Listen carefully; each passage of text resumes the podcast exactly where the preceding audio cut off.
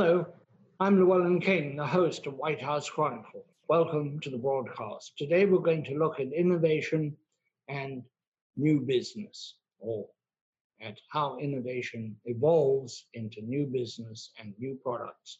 I have to discuss this interesting challenge, which is particularly important in the time of COVID 19, when we may need whole new ways of doing all sorts of things, like educating our children, like how do we have social events, how do we redesign theaters and restaurants so we can use them until such a time as COVID is no longer a threat. I have with me Morgan O'Brien, Executive Chairman of Anterix, who is one of the, or was rather, one of the co-creators of Nextel, and somebody who went to work at Nextel very early in its days, actually named Nextel. That is Jack Markell. He is also a two-time former governor of the state of Delaware. I'm so glad that you're both on this broadcast because you both have track records as innovators. Morgan, you were the creator of Nextel, and one of your first hires, I understand, was Jack Markell, and that Jack actually named Nextel, which makes him something of an innovator. Um, how does innovation exist next to normal, natural business functions? How do you get corporations to innovate? Morgan? Well, I would say it's it's not a natural relationship. It's a it's an awkward relationship, and uh, I think the reason we have uh, a constant flow of uh, new business opportunities is that uh, existing companies uh, fail to grasp uh, the new, and it opens up opportunities. And that's what both Jack and I have, have done a couple of times in our lives. So I would say, when I think, it, what is it to innovate? It is to reject the status quo, to say, that may be the way things are, but that's not how I think things should be. And uh, I, I think then that uh, uh, something must change, and, and then a process which is a which is not a dreamlike easy process, but a but a really difficult process of of confronting reality and trying to push it around to try to get something new and different out of it. What was the spark that told you that cell phones were a possibility? Well, for me, I was uh, I was unbelievably lucky in that uh, when I got my first job after after law school, uh, I worked for the U.S. Uh, uh, Court of Appeals, the federal uh, appeals court, and when my term there was over, Uh, the judge uh, that I worked for suggested that I try working at the Federal Communications Commission. And when I tried that process, uh, just through more or less random chance, they put me in uh, that part of the agency which regulated mobile telephones. And uh, that was in 1970, which was roughly 12 years before the first cell phone. But I, I began to learn the, the regulatory process and the players in the space. And it was just kind of a natural evolution for me. So uh, good luck uh, met up with, uh, with uh, hard work and and I was able to be, to develop an expertise in that space. And and who knew, including myself, who knew how truly revolutionary it would become. Uh, Jack, you've innovated in on many fronts. That I've been researching you a little bit. You were two-term governor of Delaware, and that must require a lot of uh, constant innovation to keep up with changes and to anticipate change and to improve the quality of life of people in the state. But you've also innovated in the theater and I believe written at least one song. So that's quite a bit of innovation. Tell us about how innovation works or doesn't work in state government. And I'm counting on some part of his answer to be in song, aren't you? Uh, you, you can keep waiting for that. You'll have space at the end of the program for him to sing. It's all arranged, you know. Yeah, good. Uh, Well, first of all, I find myself in violent agreement with Morgan's explanation uh, of innovation, probably because much of what I learned about innovation I learned from Morgan. You know, the challenge is that um, you know there aren't really a lot of incentives in most big organizations to innovate because nobody you know loses their. The old expression, nobody loses their job by going with IBM, and that's nothing disrespectful about IBM, but you know if you try something different and it doesn't work in the government realm, uh, you'll be reading about it in the newspaper. Maybe the state auditors do going to do a report about you. If you're an elected official, your next opponent uh, will use it against you. So there are so many incentives for people not to want to innovate. I think one of the biggest challenges in government is really to try to paint a different picture and to bring people along in thinking differently about the problems. And I entirely agree with Morgan. It, it, it, it, it really starts with understanding where you want to get and, and forgetting for a second the way people have always gotten there in the past and really thinking differently. Okay, you know, things have changed, technologies changed, regulations have changed, customer expectations have changed. Where is it that we're trying to get? And let's free form think about it for a bit. And let's let's always make sure that when we have a difficult decision to make, we have people at the table who will disagree with us. Because to get the very best ideas means you cannot surround yourself with yes people. And I think that's a big part of it. I think, again, you know, one of the things that Morgan uh, as well as Brian McAuley, with whom he started uh, Nextel, did so well, is they uh, they really did encourage debate. They encouraged people to speak up. Uh, once they made a decision, there was an, an, an, expectation we would all march in the same direction, but they really wanted to hear from all points of view, and I think that's a, a good advice for all innovators. Um, I think there's uh, attention, and you touched on it, Jack, and I'd like to hear what you have to say about it uh, Morgan, but in a, a, large organization, there's a temptation uh, for the stress between what is working and what might work. I've always thought that if you get a very large, successful organization, the very nature of it is antithetical to innovation, antithetical to new ideas, antithetical to breaking out of the mold.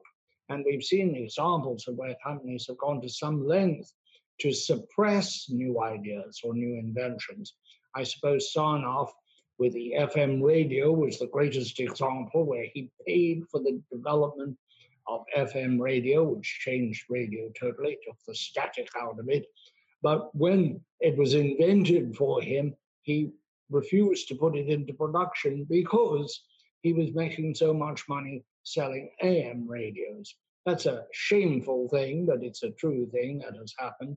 I suspect it happens quite a bit, and it's something that you have to overcome. I also noticed, just looking across the whole panoply of invention, that there is a tendency for the true inventor to have to break away from the corporation and start something new. We have many, many examples of this where people have left IBM, for example, or left other large successful companies to do something new. I think you know history is just too full of examples of companies that have, you know, thought they've got a great thing going. They did have a great thing going until they didn't, and they don't because either customer expectations change or because somebody comes up with a better mousetrap. I mean, over and over and over again. I mean, just look at the changes and you know the makeup of the uh, the, the 30 companies in the Dow over time. I mean, huge changes uh, over time. And so I think it's very important that you be willing uh, to break things, uh, even when things are going well, and really staying very closely in tune with what your customers expect. But it's it's actually bigger than that because customers often are not in a position to tell you what they want differently because they have not yet been exposed to it.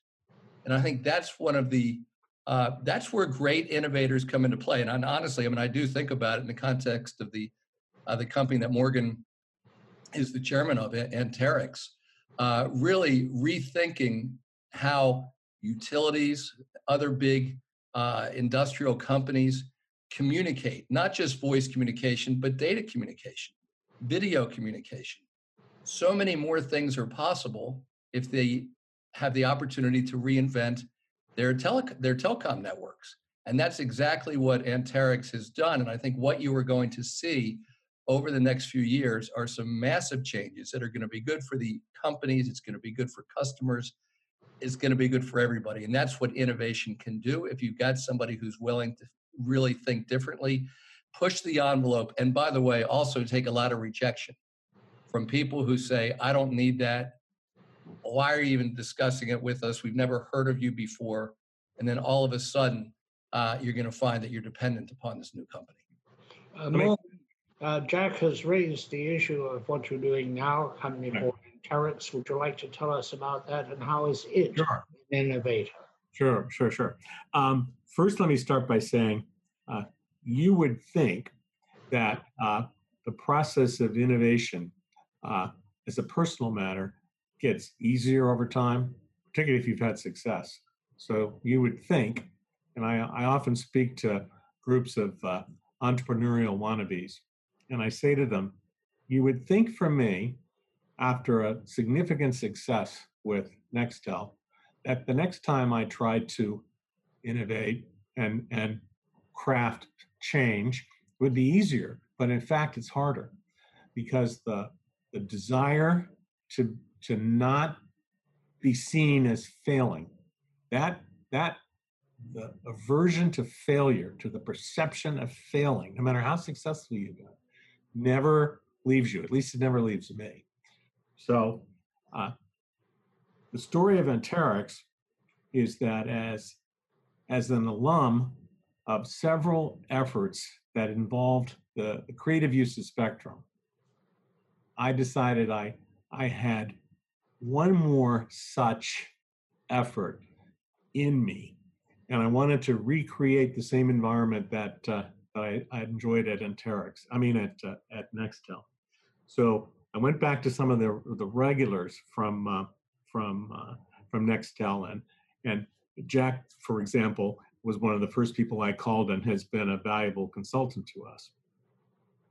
And we put together what we thought was a, a somewhat of a replay of Nextel, in that we would acquire spectrum from the FCC that was encumbered by uh, rules that were outdated and see if we could get the FCC to uh, allow us to innovate on that spectrum by changing its rules, which is a which is a massive undertaking. These are these are rules that have been in place for 30 years. The long and the short of it is, we saw a crisis developing in the electric utility industry. It's only more visible now than it was five years ago when we started this. And it's the need for the industry to have vast amounts of data, real time, collected as their as their network, as their uh, the architecture of the electric grid changes to introduce far more uh, distributed generation of, uh, of energy. So we saw an opportunity to confront an industry which initially, as Jack suggested, was essentially opposed, take on the establishment, lay out a vision for what can happen. And uh, very luckily for us, and, and, and I think it's a tribute to the Federal Communications Commission, which normally, when presented with such an opportunity, normally works through the process a lot more slowly than some of us would like, but they typically get it right. So we're right now, just a few months past having won a victory at the FCC. And so now, real time, we're discussing with the major utilities in the United States the opportunity to use next generation wireless technologies for grid modernization and improvement and security, which is which is something that you can't read a newspaper and not see that there are elements of the electric grid that are not secure, whether it's wildfires or whether it's cybersecurity or whether it is just antiquated equipment. Uh, the grid upon which so much of society depends is at great risk. We have the we have a role we see uh, in addressing that. I'd like to go back to what Jack said because I so wholeheartedly agree uh, with it, and and that is that you really have to break away from big corporations to get things done. but also what he said, what I thought was significant you can't ask people whether they will like what they cannot imagine. That is one of the great limits of marketing and, and market analysis. Uh, in publishing, who would have said they wanted a magazine that had very long articles, squiggly type, and at the time it was introduced, the bylines at the end of the articles by a man called Ross did it, and it's the New Yorker, and it's still with us. You can't ask people whether they would like what they cannot imagine, although they might adore it. And that's where creativity, self confidence, and vision come together. Uh, I would like you, both of you, to comment on one of your competitors for the accolades of invention, and that is Elon Musk. What an extraordinary man. He's basically invented the electric vehicle, done much to uh, invent the solar revolution, uh, changed the way we go into space, and would like to change the way we move from one city to the other through a tube in the ground. Um, this is a lot of invention. This is of a scale that rivals Edison, and the impact is vast. What do we think of Elon Musk? Is this all up to one man? And how does one man do it and pull it off?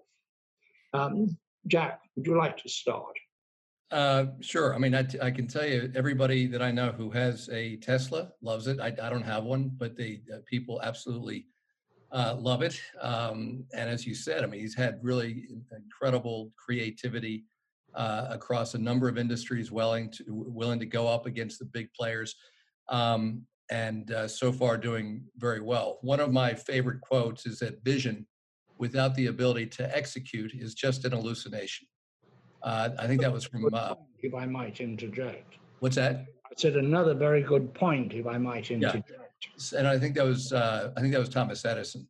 And so, you know, cha- the challenge for a guy uh, like this, and so far he really seems to be doing extremely well with this, uh, is to execute. And I, you have to be very tough-minded because if you if you go back only a year, and you look at some of the articles that were written about Tesla a year ago, uh, highly critical. Uh, if I mean, certainly the stock price has just been astonishing. Um, but I think it was in a, the, the few hundred dollars uh, a year ago, and now on a, a, risk uh, without having adjusted for split would be up, I think, in a couple about around a couple thousand. But there were questions about whether the company would be able to survive, and he pushed through, and he was tough. And I think this this the ability to simultaneously think way out of the box, to be tough minded, to focus on implementation to not take to, to not be willing to take no uh, for an answer uh, and to be selling selling selling your vision is uh, there aren't that many people who can who can pull it off. And so it does not surprise me that those who can really rise to the crop uh, rise you know the cream of the crop and are extraordinarily successful. Let, let me make let me make this point. Um, I mean, the word genius is used too often, but uh, let's just say that guy's a genius. Uh, but uh, another dimension I had until uh, a year or so ago, I had never uh, seen him actually perform.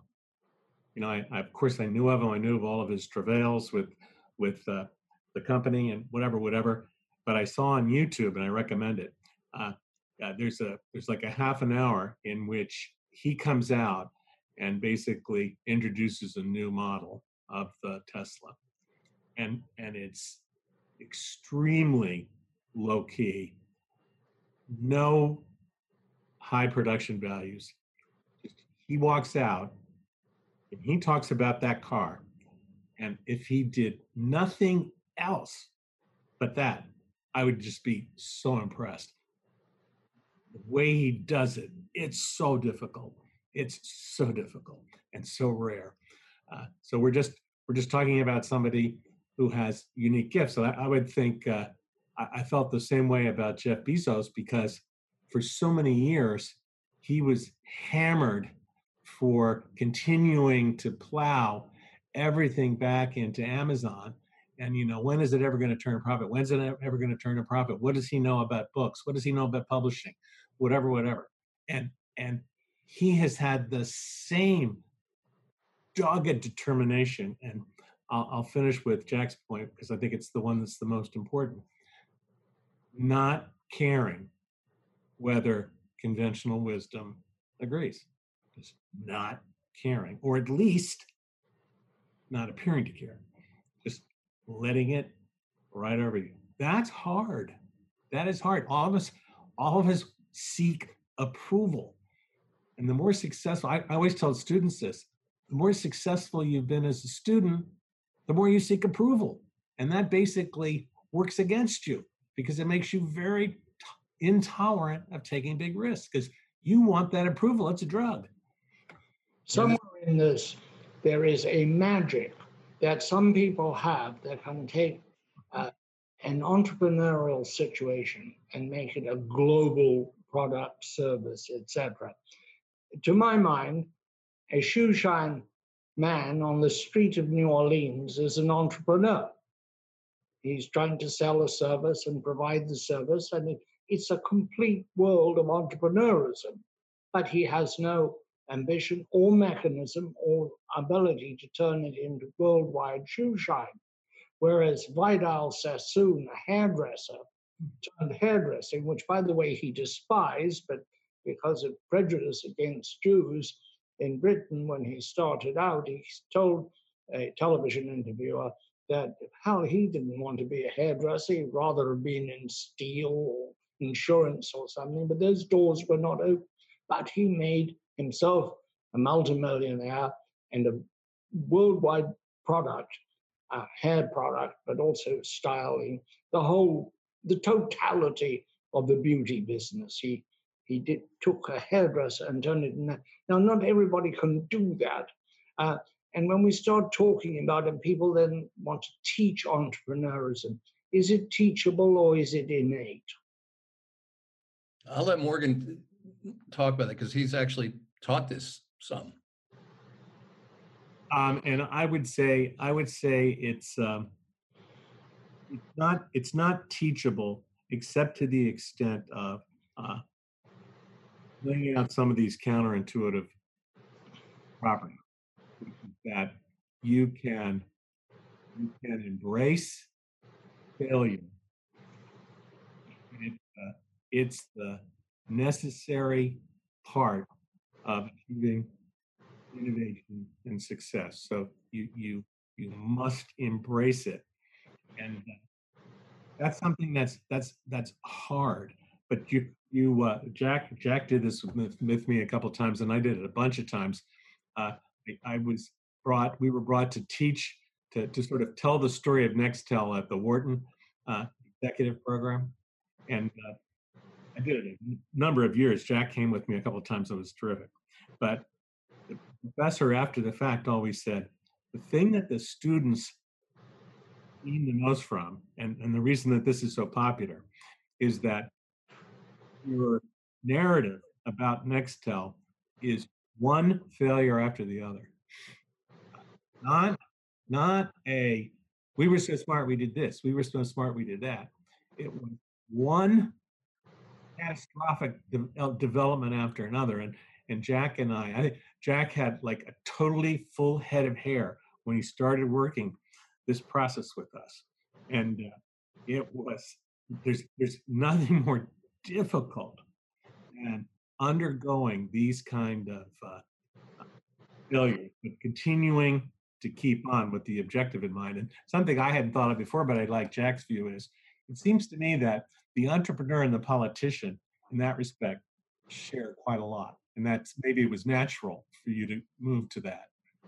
Right and this is you know i, I brought up earlier this idea of being tough minded um, you know you are going to be if you if you're an entrepreneur uh, as morgan was it, but going up against sort of the establishment they'll they will work very hard to preserve and to protect uh, what has been theirs. And the idea of an interloper uh, coming in is not something that they are, you know, all that enthusiastic about. I'm thinking particularly in, in the case of Nextel, uh, going up against what was the duopoly of the the, the cell companies uh, at the time. So you have to be very tough-minded And the same thing in politics. You you know, in, in politics, if you have 55% support, you win in a landslide. Well, 45% of the people can make a lot of noise and they can let you know exactly how they feel. This is why you have to ground yourself in what you believe. And it's also, particularly in, in politics, maybe in business too, uh, my experience is you really have to explain yourself to the people. I think everything you do has to be grounded in a sense of how a real worldview about how the world around us is changing, what those changes mean, what we have to do differently as a result. And my experience was if you explain all that, people may not like where you come out, but they'll respect it. Morgan, in conclusion, what about jobs? Are we going to subtract jobs or are we going to add jobs? The Industrial Revolution, since its inception, added jobs, more products, more people making those products, etc. Have we reached a point of inflection where that isn't true anymore? Well, uh, Llewellyn, if I were not a glass half full person, uh, I really would not be uh, worthy of the name innovator. Jack, uh, uh, Morgan, this half full thing, what's it half full of? Hope. um, uh, but it's, I, I'm a little contrarian in the way I view coronavirus and the aftermath.